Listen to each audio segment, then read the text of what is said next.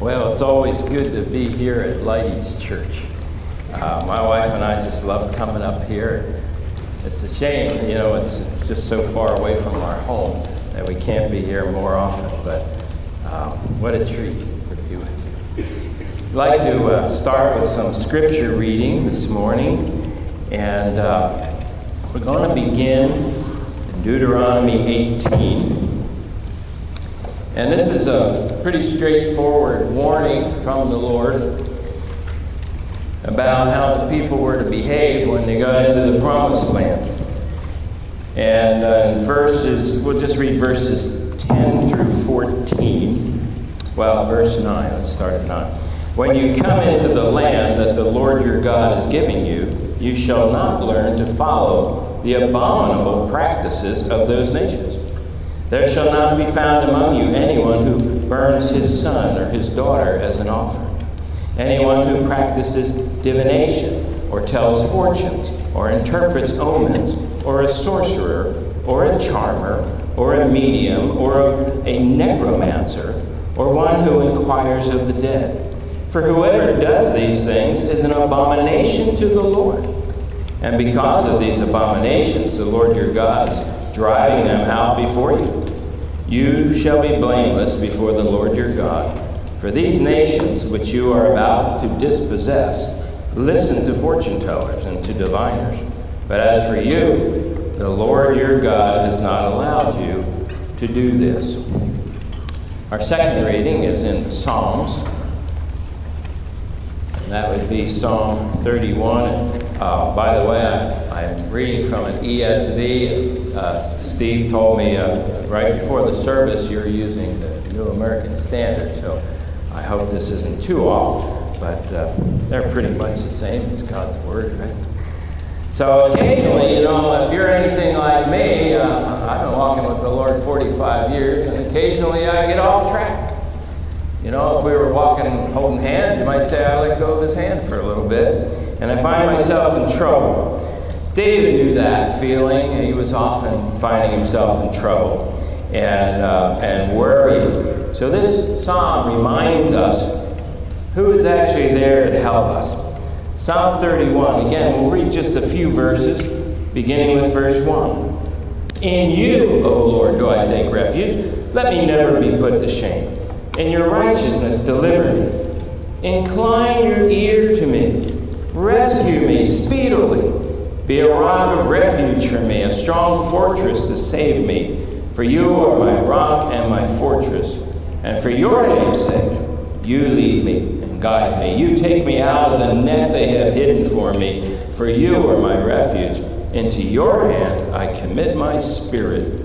You have redeemed me, O Lord, faithful God. Let's turn now to the gospel. Take a look at John chapter 14. Again, the beginning verses. Our gospel reading also reminds us that all truth, and I would capitalize the word all, all truth is in Christ our Redeemer. He says in chapter 14, Let not your hearts be troubled. Believe in God, believe also in me. In my Father's house are many rooms. If it were not so, would I have told you that I go to prepare a place for you? And if I go and prepare a place for you, I will come again and will take you to myself, that where I am, you may be also. And you know the way to where I'm going. Thomas said to him, Lord, we do not know where you are going. How can we know the way? Jesus said to him, I am the way and the truth and the life. No one comes to the Father except through me. If you had known me, you would have known my Father also. From now on, you do know him and have seen him. Let's meditate on these words as we prepare our sermon. Well, Lord, you have brought us to this day and this is the day that you have made. Therefore, Lord, we will rejoice every moment of it. in, the, in that which we think is good and that which we think is poor. Lord, we'll rejoice in it all because you're our God you are the truth and you do love us and guide us and protect us. We count on that. But Lord, sometimes in our humanness we do wander off. We get into things that look like harmless things, Lord, uh, a little bit of fun with our unsaved friends. Oh, Lord, forgive us and protect us from ourselves. That we indeed would stay close to you and hear your word, and you would just clarify. You'd make everything clear in this world, and give us the strength to stand for the convictions that we find in your word. In Jesus' name, amen. Well, Dana, I'm, I do not want to disappoint you, brother. We've been friends a long time, so I figured I'd preach about two hours. Not two and a half, but we'll see where that goes. Um, I do have a tendency to be long-winded, and I was cracking up, but you were picking on us pastors. You know, John was right behind me. Were you laughing at the things he was saying? You were serious. Well, he had me nailed to a peg. I know that. You know, so. But uh, anyway, it's that time of year. Uh, I don't know about you, but it's a time of year that makes me uncomfortable. We're heading toward October 31st, uh, which people call Halloween. I'm almost positive it has become the number one holiday in America. Uh, lots of attention goes to it. Uh, it's been weeks. Uh, weeks ago, I went into a Lowe's, and all the Halloween decorations are out there, and uh, and I just don't like it. I'm sorry. I just I'm not a fan. You know what I mean? It, it bothers me, and I'll tell you why it bothers me in a minute. But I, I'm just not a fan. And, you know, the world doesn't tell you the origins of the holidays we have, but so I want to take just a minute to help you to see this. Uh, first of all, the very name of this so called holiday, and you know, when they say holiday, they actually meant holy day. So it's supposed to be a holy day, and it's called All Hallows Eve, or uh, all, you know, a holy evening, so to speak. Uh, and then it follows uh, the day after is All Saints' Day. Way back in the year 609, Pope Boniface IV dedicated May 13th as a day to honor Christian martyrs. And you know, as a missionary, we, my wife and I have always had this heart for the persecuted Christians and so many Christians suffering around the world. And uh, here, I, I suppose it was going on then, and he dedicated that day to the Christian martyrs. Well, he called it All Martyrs Day. And that went on for a couple hundred years. And then around 800 AD, Pope Gregory III enlarged the festival to include all the saints as well as martyrs and moved the observance to November 1st. By the way, who is a saint?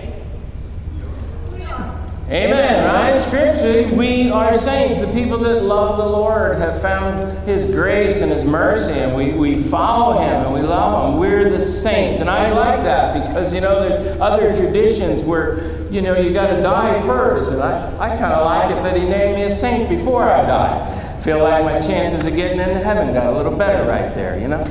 Uh, I had a good friend, he said, People are so messed up writers and authors and other speakers, he said, you never want to quote anybody unless they've been dead at least 300 years. You know? So, you know, we're saints now, and that's a wonderful thing to know that your God loves you so much. And, uh, you know, I, I liked it when we were doing the worship, and, and our brother talked about his wife being a princess, you know, and how we're all princesses and princes. You know, that's how the Lord thinks about you. And what a wonderful thing to know that in your heart. So, so we're saints. And All Hallows Eve was set apart that we would think about the saints that went before us.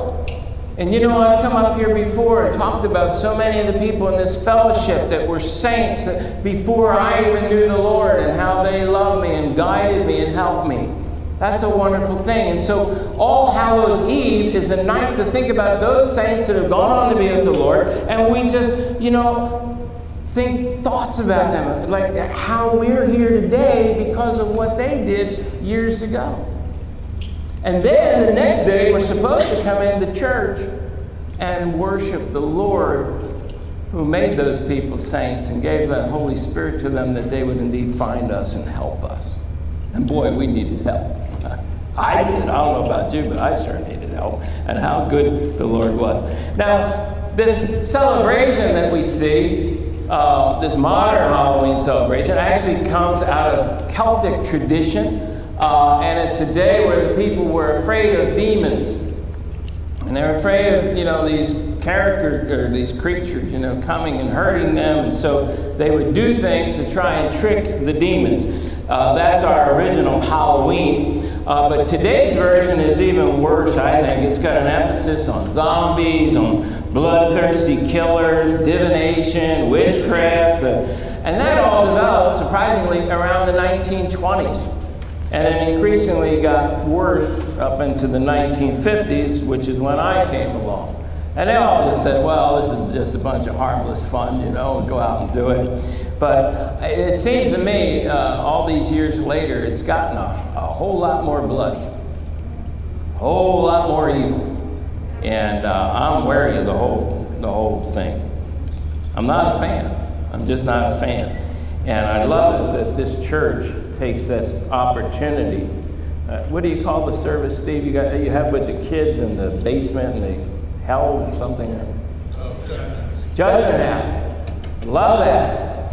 Because I have been to other churches where they're just all in with this thing.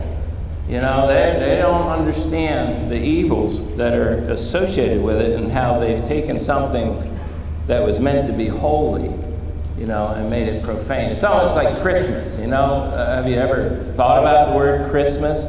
Literally, Christ Mass. It's a day we think about Christ and his birth, but these days it's anything uh, but Christ Mass. It's Christ Christless.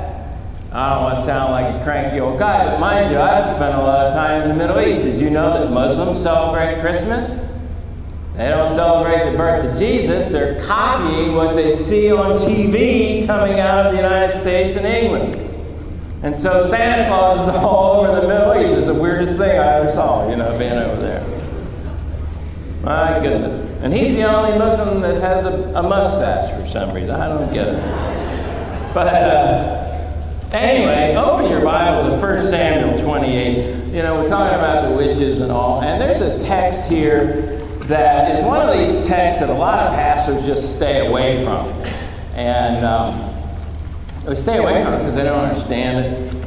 And people who actually use this text to justify uh, their involvement with seances and, and uh, astrology things, you know, um, and the occult. And um, when I say people will use it to justify, I'm talking about church going people. So maybe you learned something today. I don't know. I hope so, but I hope. Well, let's get into it. We'll see what the Lord wants to do. Uh, this is a text that also uh, obviously talks about a man coming back from the dead to uh, give a warning to someone else. And uh, it raised a lot of questions about life after death, the occult, God answering prayer. Uh, to set the scene, King Saul is he's had a dismal record of trusting God. He's disobeyed God. Uh, as such, he's ruined his life. He's lost Samuel, the prophet Samuel. He's lost his friendship. He's now losing his throne. He's about to be killed. Uh, worst of all, he's lost the anointing of the Holy Spirit. So this is one messed up man. He's facing a war with the Philistines, and he's frightened. Do we have those uh, slides? I, I brought some along. So. Anybody find that? There we go. Let's go to the next one. She's pretty, isn't she? I, threw, I brought these along because there's going to be some words in here that you probably should know, but you may not know. So, verse 3, we'll pick it up, chapter 28, verse 3. And it says, Now Samuel had died, and all Israel had mourned for him and buried him in Ramah, his own city. And Saul had put the mediums and the necromancers out of the land. So he said these people have to go, just like we read in Deuteronomy. Don't get involved with them. Boy, it had been, it had crept into the society, and, and Saul, you know, did the right thing, and he got rid of. But he didn't get rid of all of them. Um, he talks here about necromancers, and um, necromancy is attempting to call up the dead in order to learn the future.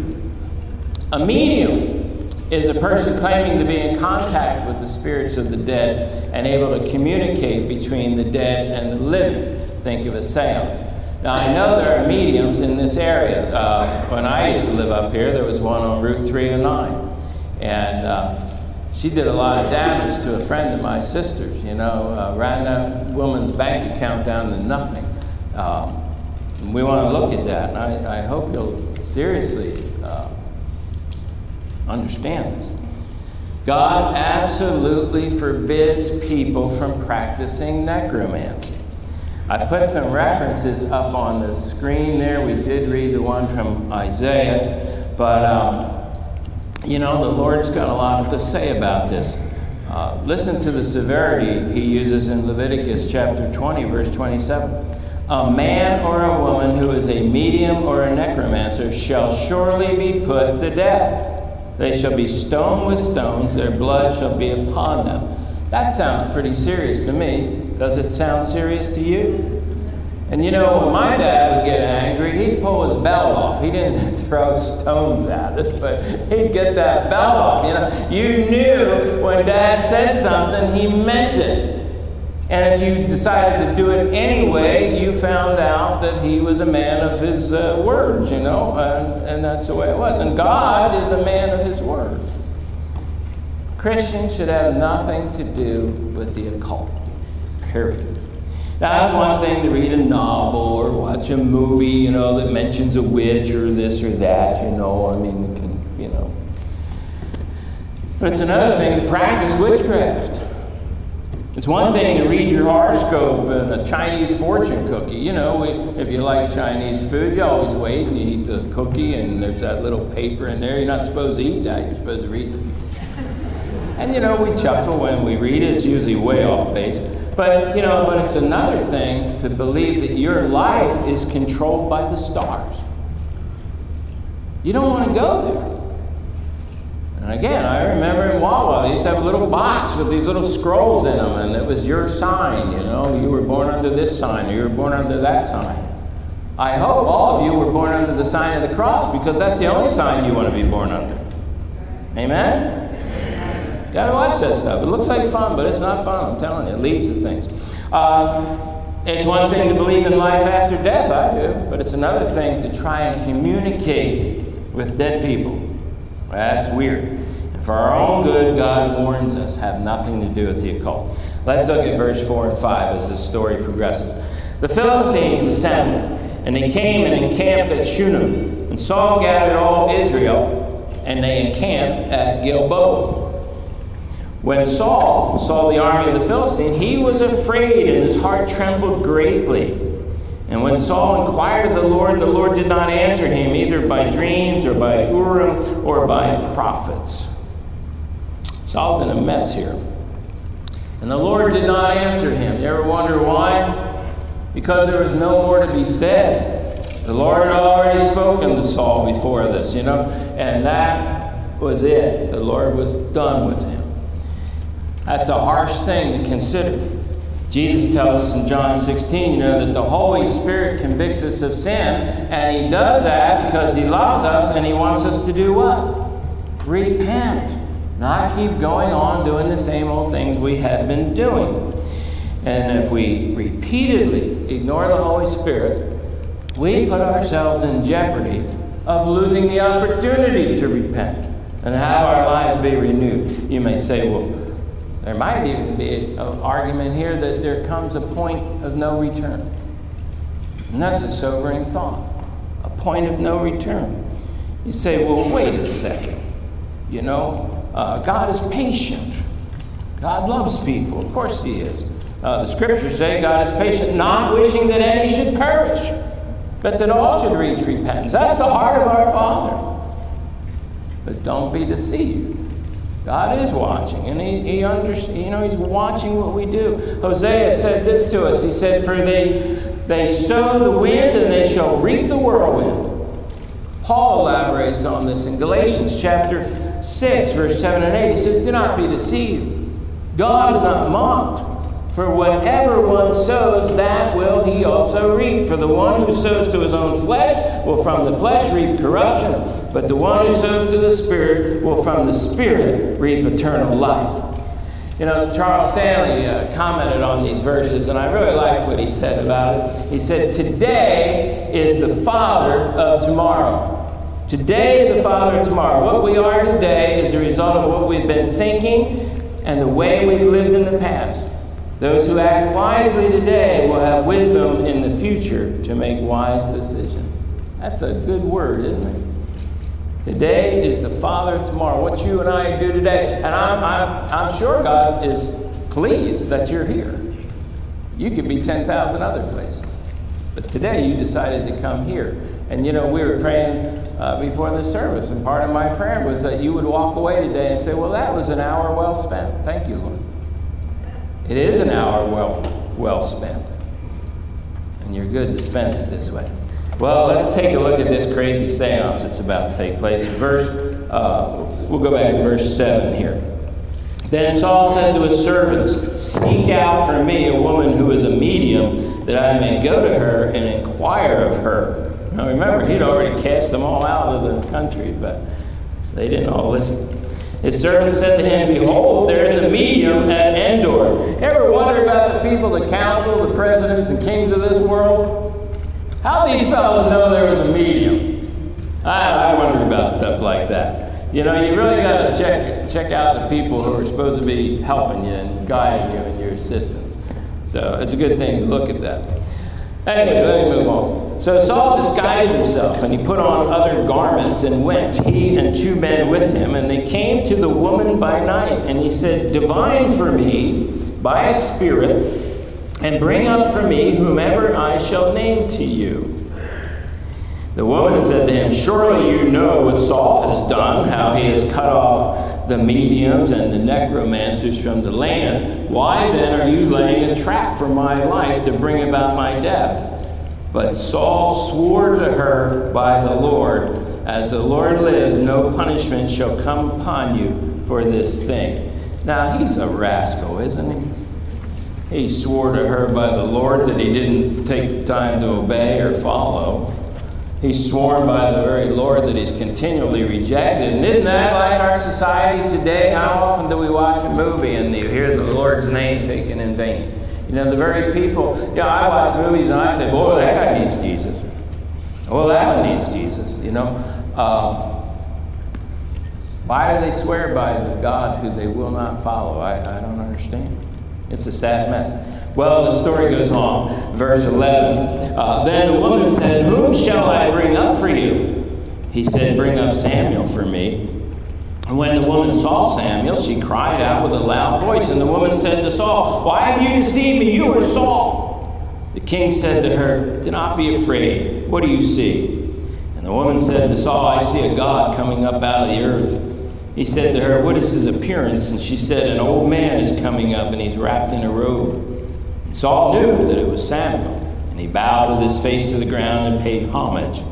Then Samuel said to Saul, Why have you disturbed me by bringing me up? Saul answered, I am in great distress, for the Philistines are warring against me, and God has turned away from me and answers me no more, either by prophets or by dreams.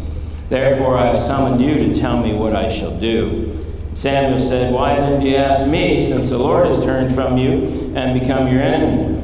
And the Lord has done to you as he spoke by me, for the Lord has torn the kingdom out of your hand and given it to your neighbor David, because you did not obey the voice of the Lord and did not carry out his fierce wrath against Amalek. Therefore, the Lord has done this thing to you this day. Moreover, the Lord will give Israel also with you into the land hand of the Philistines, and tomorrow you and your sons shall be with me. The Lord will give the army of Israel also into the land hand of the Philistines. Well, the big question is was Samuel's ghost really summoned by the witch of Endor? What's really happening here? There are possibly uh, four different viewpoints that I've read about. One is this is all hallucination of the medium. I don't lay much on that one. But uh, this was a deception by the medium. She's a fraud. Uh, another thought is that this may, in fact, be a demonic impersonation of Samuel. And uh, a fourth is that this was a genuine appearance of Samuel's spirit.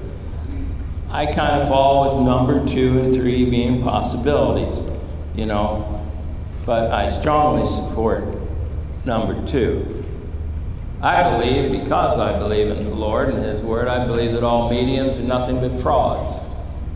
And we need to be aware of that. You know, it's not right when people take advantage of you.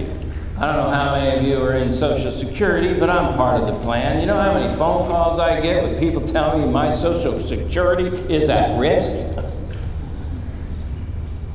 so I, I push the button where you can talk to one of them. I say, by the way, you call me, uh, do you know Jesus?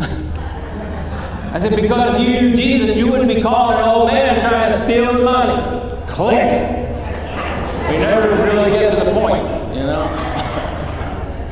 There are a lot of frauds in life, and this woman at Endor did not summon up Samuel, in my opinion. Uh, it was a deception. She's a con artist. She's putting on a show for, for Saul. It certainly wasn't a God, or as some uh, verses say, an angel. Look at verse 11 and 13 with me. He said, Then the woman said, Whom shall I bring up for you? He said, Bring up Samuel for me. Down in 13 again. The king said to her, Do not be afraid. What do you see? And the woman said, So I see a God coming up out of the earth. In the Bible, gods or angels never come up out of the earth. There's only one place I've ever heard that happening, and that was when Muhammad was sitting in a cave and he said the angel Gabriel came up out of the earth and started talking to him. And we know that not a whole lot of good came out of that conversation. In fact, it's one of the worst things that happened in the history of mankind. It's an evil religion. Now, mind you, I love Muslims, I really do. But I hate their religion. And whenever you see somebody saying an angel or God came up out of the earth, be, you should be wary. Read your Bible. They don't do that. Um, and, you know, this is what Jesus said. You know, if you've seen me, you've seen the Father. It's, a, it's along that same line of thinking. What you see in the Bible about angels and, and that, you know, that's what we are to expect. Um, not this nonsense of coming up out of the ground.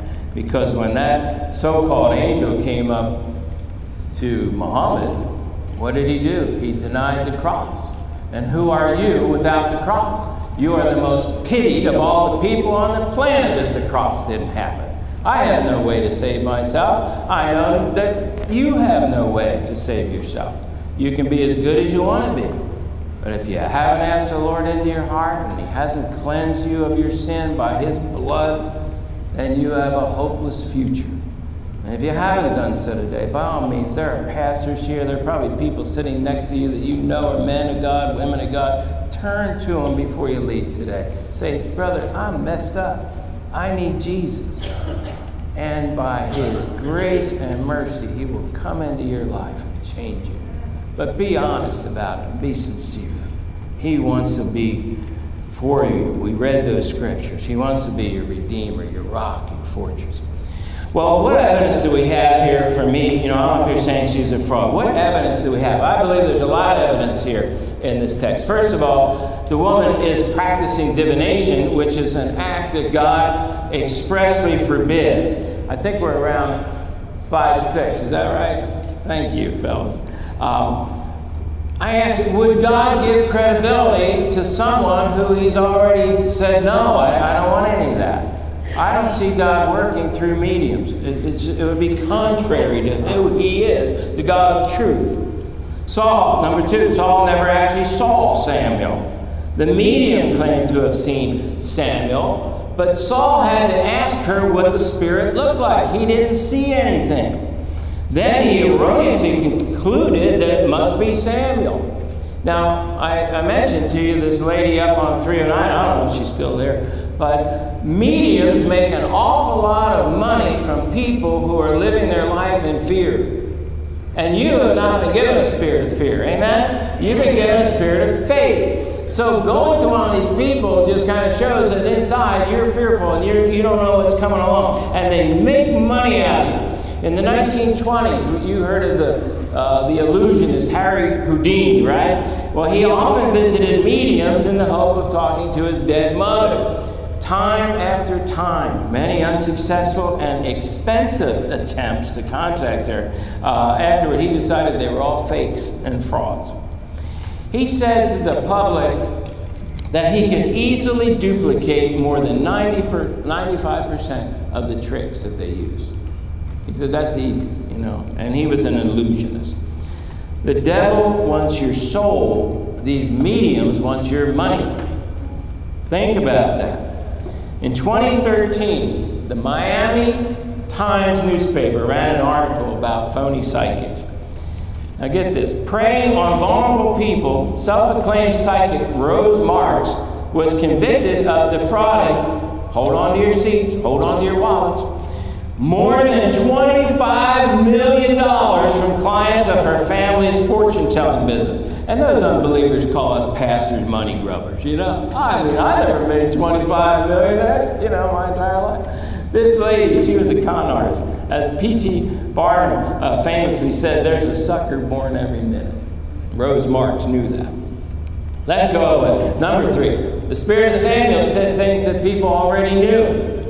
Okay? The only piece of original information that that medium supplied is the additional line in verse 19 Tomorrow you and your son shall be with me.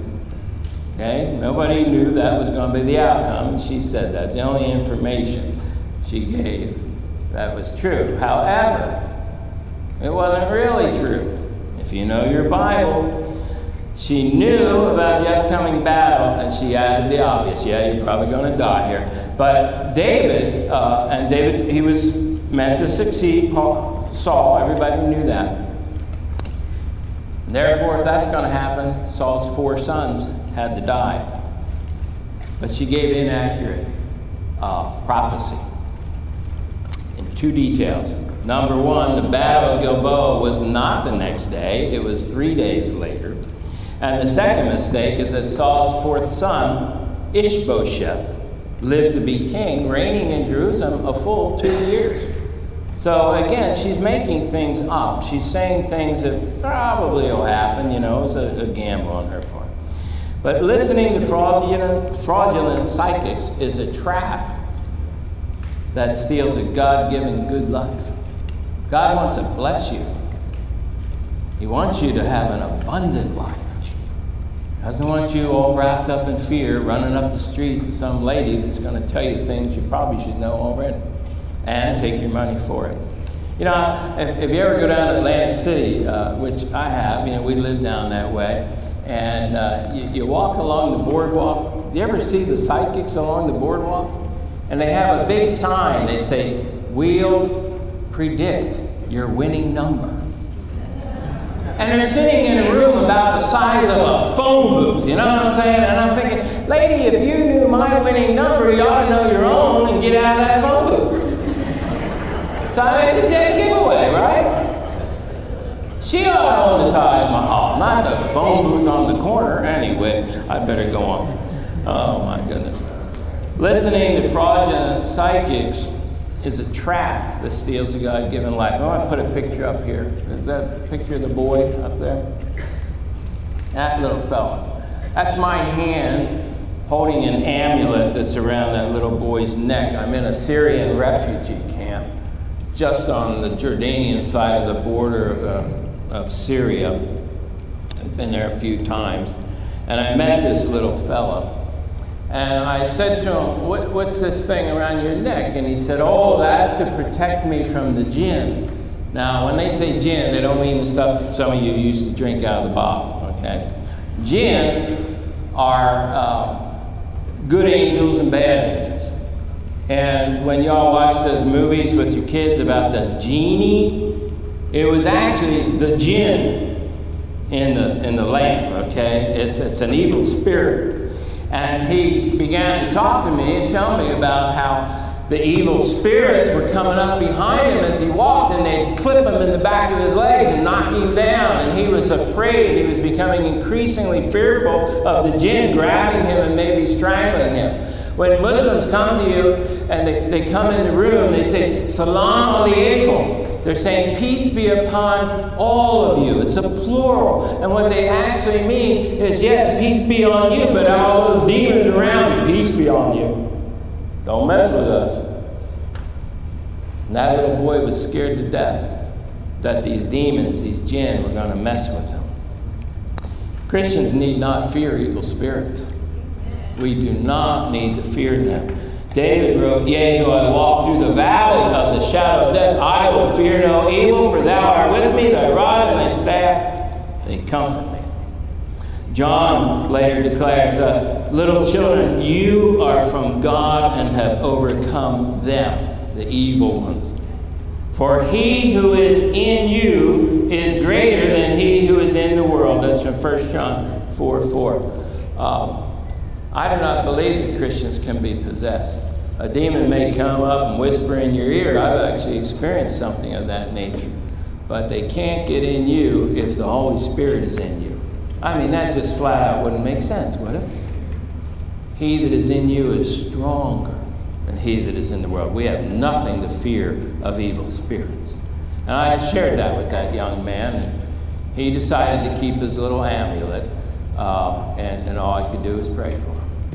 But there's so many like that young man that are just trapped, trapped by fear, when God wants to give us faith and an abundant life.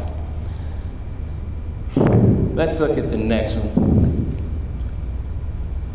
I don't know if you can see him in there. He's kind of up to the left. He's got his thumb up in the air. The fellow in the dark shirt in the middle is a believer, and he would bring his guitar out to that camp. They were all Muslim kids, and man, he'd have them doing Father Abraham, jumping up and down, you know. Uh, and we always shared the gospel. And that picture was taken right after maybe an hour of worshiping God, and, the, and you know the kings, the kids sing along and all that. I'm not sure if they really understand what they're singing, but they sing along. You can just see there's a happiness on his face. I only pray today that these fellows who continue to go back, you know, month after month into that old camp, uh, I just hope that he's received that which they've shared with him. Now, concerning physical death, we're almost finished, so if somebody's sleeping next to you, give them a nudge and wake them up. You know, it's embarrassing when everybody else is walking out and you're still snoring. So help them out. Uh, here we are. Concerning physical death, uh, I'm sorry to say, but we do not come back. Okay? And all this stuff about ghosts and all. The road to heaven and the road to hell is a one way street. There's no turning back. The witch at Endor could not have talked to the dead because the Bible repeatedly tells us that when a person dies, they don't come back.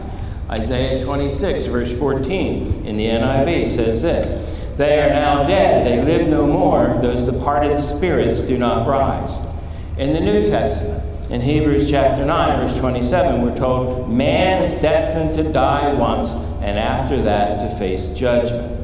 So there are no spirits floating around uh, that want to chat with people they've left behind.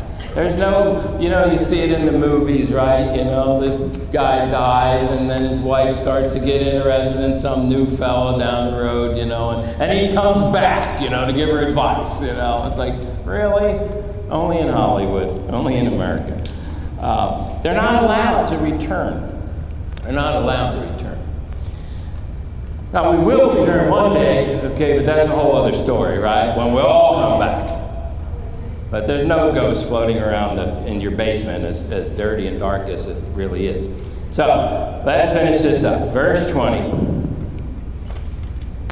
Let me get my glasses here.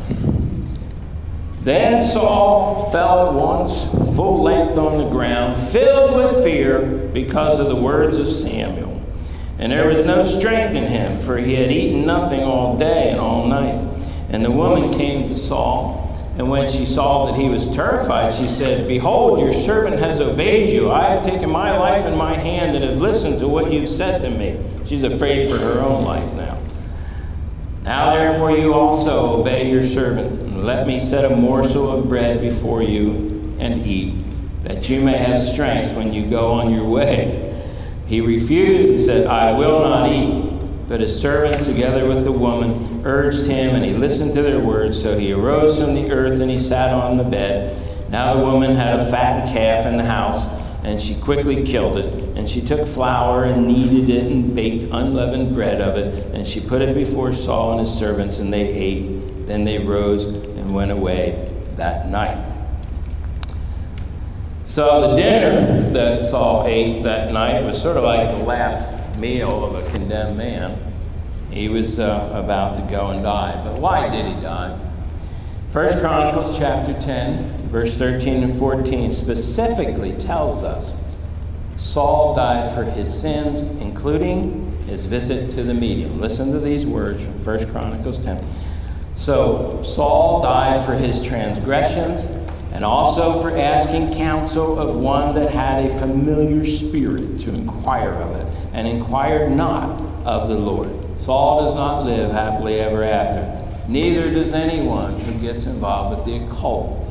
I just wanted to warn you about it because everybody makes us feel like we're the, we're the boring people at this time of the year. You know, we're the superstitious people at this time of year. We're the people that don't know how to have fun. Well, I'm not a fan. What can I tell you? I have fun in my own way. And I don't need to go out and dress up like I'm half dead. I mean, I'm getting old. I look half dead anyway most mornings, at least in the morning, you know. But I don't have to do that. So at this point, you may ask, well, wait a second, Pastor, what's, what's the problem from a little parlor game? What's the problem with using a Ouija board, for example?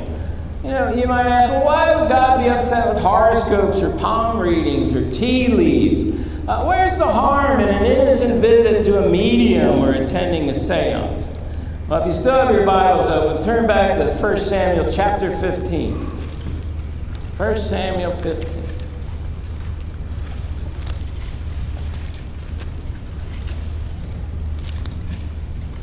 First Samuel 15 and we're looking for verse 23. Well, let me go back to 22.